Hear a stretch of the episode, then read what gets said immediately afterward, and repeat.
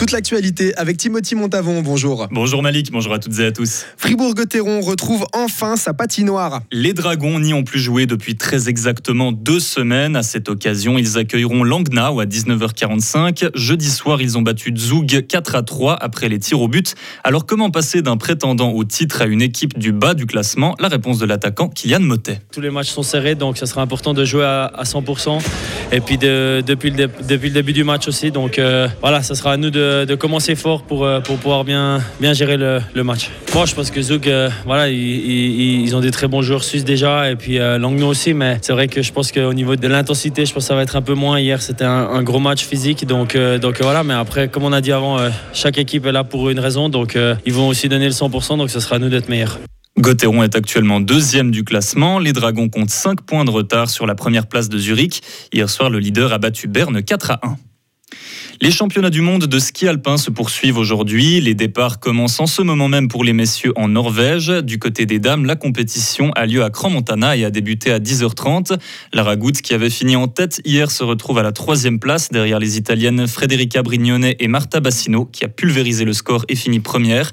La fribourgeoise Noémie Colli doit encore prendre le départ. Et toujours dans le milieu du ski alpin, une polémique est née tout récemment. La Fédération internationale de ski a publié un communiqué qui remet en cause l'organisation des mondiaux de ski alpin en Suisse en 2027. Après vérification, ils disent que les garanties financières n'ont pas été fournies et la FIS menace donc de déplacer le lieu des championnats du monde. Swiss Ski a rejeté ces accusations en expliquant que ce n'était tout simplement pas vrai.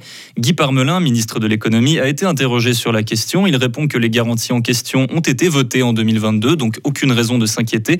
Le président de la Fédération nationale de ski devrait donner plus d'infos aujourd'hui. À Genève, le salon du livre se tiendra du 6 au 10 mars prochain à la salle Palexpo. Près de 280 exposants y seront présents pour l'occasion d'un trio suisse d'auteurs romans dont Joël Dicker se rendra sur les différentes scènes de la manifestation. Parmi les thèmes abordés lors de cette prochaine édition, on peut citer le lien entre la littérature et le cinéma, le roman noir et la condition féminine. De nombreuses rencontres menées exclusivement par des femmes intervenantes et autrices auront lieu le 8 mars, journée internationale des droits de la femme.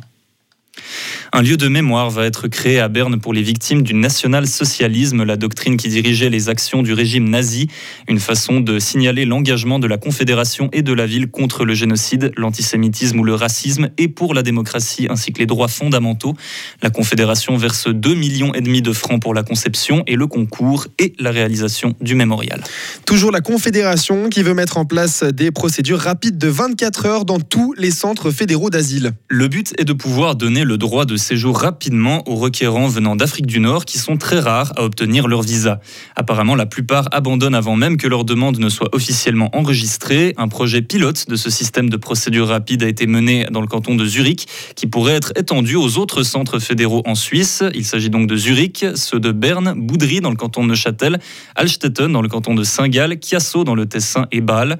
D'après le secrétariat d'État aux migrations, moins de 2% des demandes d'asile faites par des Nord-Africains sont acceptées. Et pour terminer, l'UNRWA, une office des Nations Unies spécialisée dans l'aide des réfugiés palestiniens, appelle la Suisse à se montrer solidaire. Dernièrement, Berne a choisi de couper son aide de 20 millions de francs pour l'année 2024 à cette organisation. Plusieurs autres pays ont fait de même. Cette décision fait suite à de graves accusations. Selon Israël, certains collaborateurs de l'UNRWA seraient impliqués dans l'attaque du Hamas du 7 octobre. Sans aide financière, l'organisation pourrait stopper ses activités d'ici le mois d'avril.